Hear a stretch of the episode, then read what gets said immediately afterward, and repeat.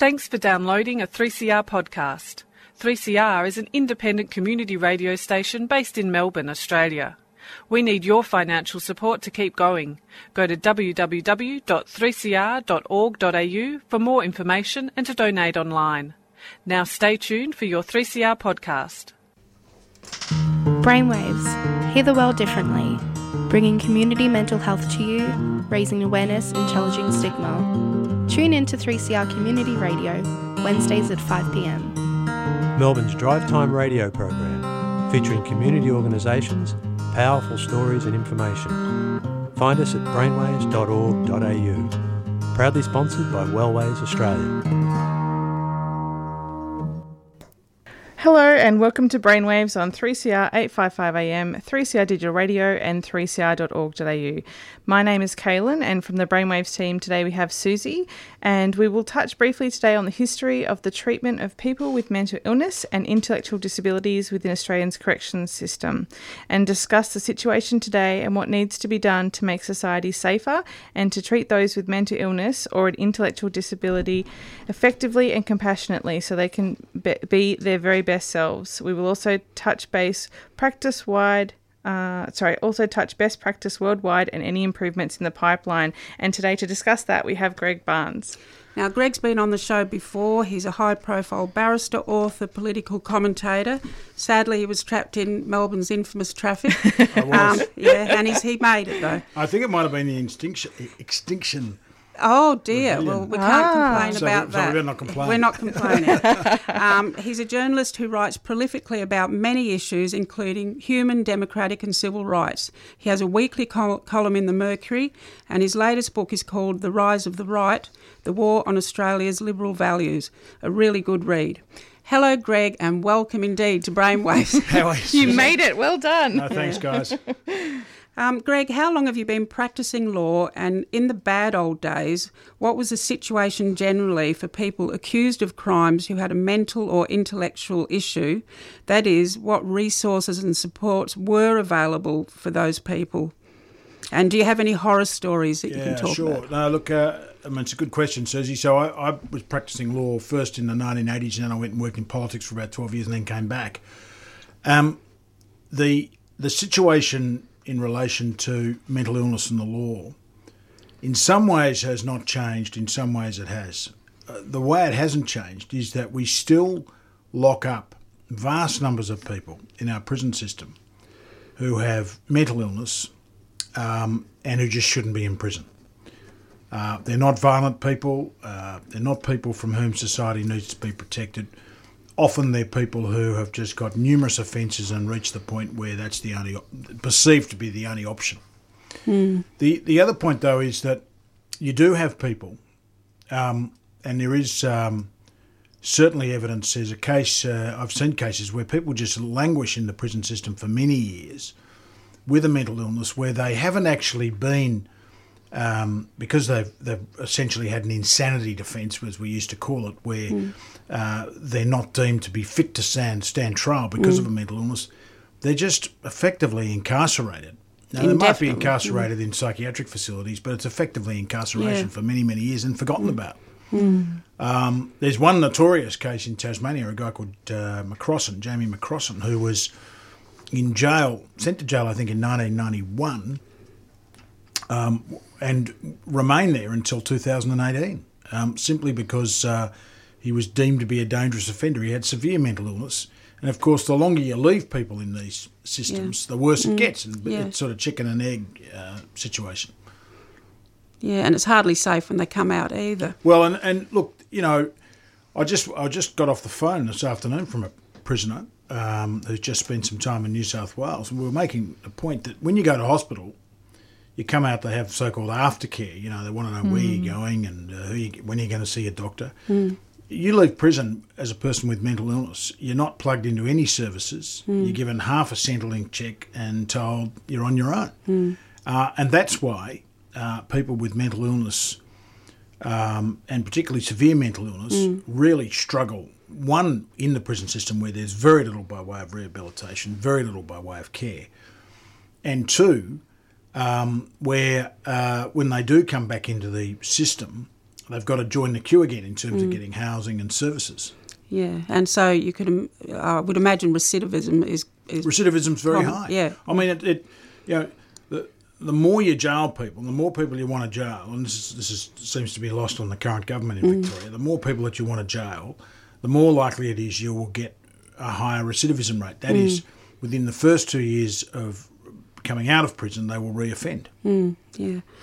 Um, yeah, so um, you've been, uh, prac- you practice law around Australia, particularly in Tasmania and Victoria.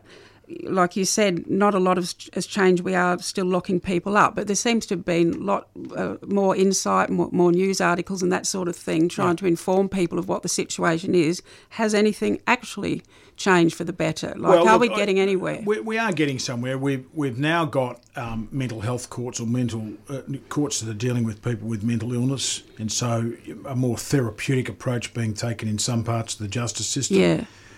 However, having said that, um, that's mainly in the magistrates' court. Uh, in the higher courts, it's generally not available. Um, we are, I think, getting greater understanding of the impact of uh, psychiatric uh, illness and psychological issues in relation to offending and why people offend. Uh, so that's changed. But we still have a view really based on the idea that um, we're almost, as it were, uh, scared to uh, acknowledge the fact that some people uh, will commit crime uh, and do commit crimes when in, in particularly florid states, and they ought not go to prison for it. So, you know, for example, people who get into a really florid state psychotic episode, who beat up someone, you know, still end up in prison. Now, that's because we, at the end of the day, say, well, we can't differentiate. We can differentiate between people, but only to some extent. We've got to, at the mm. end of the day, enforce the law. And you've just got to say that a person who has a severe psychotic episode who beats somebody up, even if they do serious damage to that person, you've got to ask yourself: Is, is prison the place for that person? Right. Generally mm. not. And also, I think society's perception is because of that sort of incident is well reported, often a major news story. People perceive that all people with mental illness that's commit right. crimes, which Yeah. isn't true. Which isn't Yeah. true. And, and in fact, that the, you know, there is a link. There's no link between mental illness and crime, as in, you know, I've got a mental illness, therefore I commit crimes. Mm. That's right, there's is a link, though, between people who commit crimes and enter the jail system, then developing mental Yeah, illness. absolutely, yeah. You know. So, um, in I guess in the view of, of uh, the fact that the ombudsman found that forty percent of prisoners in 2015 had a mental health condition, do you think uh, in deinstitutionalisation um, without appropriate support and resources impact arrest and conviction rates? Well, I think there's no doubt about that. Um, you know, the the reality is that uh, we don't have enough mental health beds. I don't think there's any jurisdiction in Australia where we have enough in hospitals for acute care. Um, we don't have sufficiently holistic service providers within the community for people, and we've still got relatively limited understanding within the justice system of mental illness um, in the sense that we still have resort to pretty traditional tools. You know, we uh, arresting people, charging people, putting them through the system, jailing them, uh, remanding them. They can't get bail. Uh, you know, so so we we're still a long, long way from a truly smart and humane system, which would see people with, particularly with acute mental illness, going nowhere near prison. Well, often the crime is is is kind of like a um, a symptom of the mental illness. So it's Yeah. like you know, imagine if people who have a breakdown were sent to prison instead Yeah. of going to a hospital. It's like you know, Well, and, and look, you know, um, it, it's this over reliance on prison we have in our society. But, you know, there was a case recently, I know, here in Victoria of a fellow who uh, assaulted an ambulance officer. And there was this, you know, the magistrate, quite rightly, in my view, it's now on appeal, but the magistrate quite rightly did not send that person to jail. He was having a florid episode, mm. psychotic. Mm. Wha- It would be absolutely unjust to send that mm. person to jail. So, as an ex nurse, and I've worked in the psychiatric Yeah. system, I've been assaulted, and I would not want that patient to be charged. Yep. End of story. Well, I, and I I've did- worked in um, casualty as Yeah, well. and I, I, I, and I think you know the police overcharge. Mm. I mean, I am aware of another case recently where a person was um, in the emergency department uh, of a hospital. Um, they hadn't had access to their medication, Mm. uh, and we all know that uh, medication in that space can be uh, very short half life, can be very, very um, sensitive to changes. Um, and they then started abusing staff. Police were called. They then abused the police. Then they get charged with, you know, effectively, you know, an, uh, uh, abusing police. I mean, Yeah, you know, grow up. yes, absolutely. You feel like saying to the coppers, you know, Yeah. it- there's no need to charge this person. Yeah. Anyway, they go along and charge him, and he goes to, goes to court and he gets a two hundred dollar fine. But you know what? What's the point? I point? know, exactly. What is the point? It's not e- even cost effective either. Um, a lot of money goes into the correction system. It's big business, isn't it? Mm, big That money could go into the mental health system. Um, and, you, you know, there's a huge amount of money it, it going into prison system, which is if you are someone who thinks that you should spend taxpayers' money wisely, you would say this is a terrible waste of money. Absolutely. In fact, it's interesting. There's uh, I often refer people to this. There's an interesting website in the United States called Right on Crime, R I G H T. It's the and it unashamedly calls itself the conservative case for um, justice reform, but they say sensible things like, um, uh, and this is coming from the conservative side. Yeah. They say things like, "Look, why would you put people with severe mental illness in prison or in uh, you know detention facilities uh, because it's not cost effective. Uh, They're not going to get better. They possibly get worse. It's expensive. Why are we spending taxpayers' money doing this when we could be doing it smarter and better? And so it's not just about you know people saying, "Oh, you want to be soft on crime," whatever that means. It's actually about being smart yes. and, and, and making sure that you reduce the risk for people who have a mental illness and who encounter the justice system. Yeah, and also making society safer at the end of the Of day. course, at the end Yeah, of the day, that's yeah. right. Um, yeah, uh, I was going to ask: Are there any groups that are particularly overrepresented in the youth, in the prison system? Like, for example, the young, Yeah. particular cultural groups or Well, ethnic groups. Indigenous people are disgracefully overrepresented. We have Yes. the highest Indigenous rates of imprisonment in the world. Um, we have um, uh, 27% of prison population around Australia is Indigenous, and of course, Indigenous people represent less than 4%. Um, I, I think there are far too many young people in prison, uh, and they're in prison for the wrong reasons. And, you know, p- for example, um, if you look at um, some of those who are in Melbourne uh, in recent years said to be part of gangs, um, said to be part, yes. um, often end up in prison. Now, I can tell you now, youth detention in that sort of format does nothing for you. Hmm.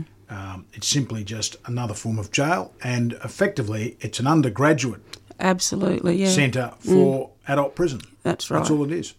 And something I'm aware of as an ex midwife is that um, Indigenous Australians have a high instance of fetal alcohol syndrome, Yep.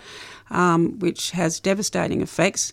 Um, and people with that condition who need compassion are basically locked up, young kids who Yeah. are intellectually impaired. Now, not to say they're the only people that suffer from that, they're not, but there is a bit of a representation of that as far as I understand. Am I right? Uh, you're absolutely right about that, Susie, and, and you know it's appalling that we are not smart enough to think of things other than jail. You know, I mean, jail is a pretty primitive concept, It is. and uh, you know, there's a very good argument for for ripping it up and starting again because it's it doesn't achieve much at all in terms of safety in the community, and it certainly makes mental illness worse. Yeah. Um, we we were going to talk a little bit about dual diagnosis and obviously people that have addiction problems as well as mental health problems, but because of um, the wonderful, yeah, yeah, not your fault.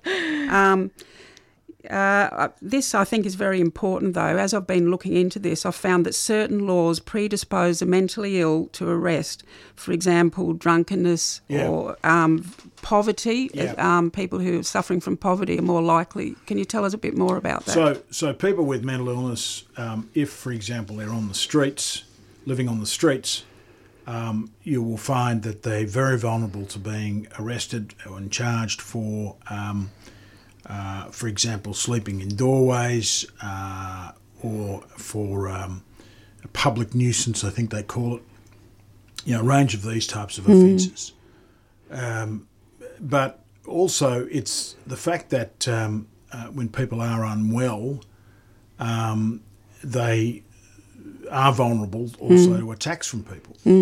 So they have things stolen from them. There are fights. It's just a, it's a really unsafe existence, and unfortunately, we don't have a lot of local government support to do much about it. Except, I will say, the city of Yarra, which has a markedly different approach than the city of Melbourne, I think is quite serious in handling it. But, Okay. Um, uh, and, is a good council in that sense. But, And I think it's the council for this area here, where you guys are at 3CR. Okay. Mm. Um, but but generally speaking, um, I think that uh, we are, you know, vul- people with mental illness can be very vulnerable on the street, and more likely to come into contact with the law.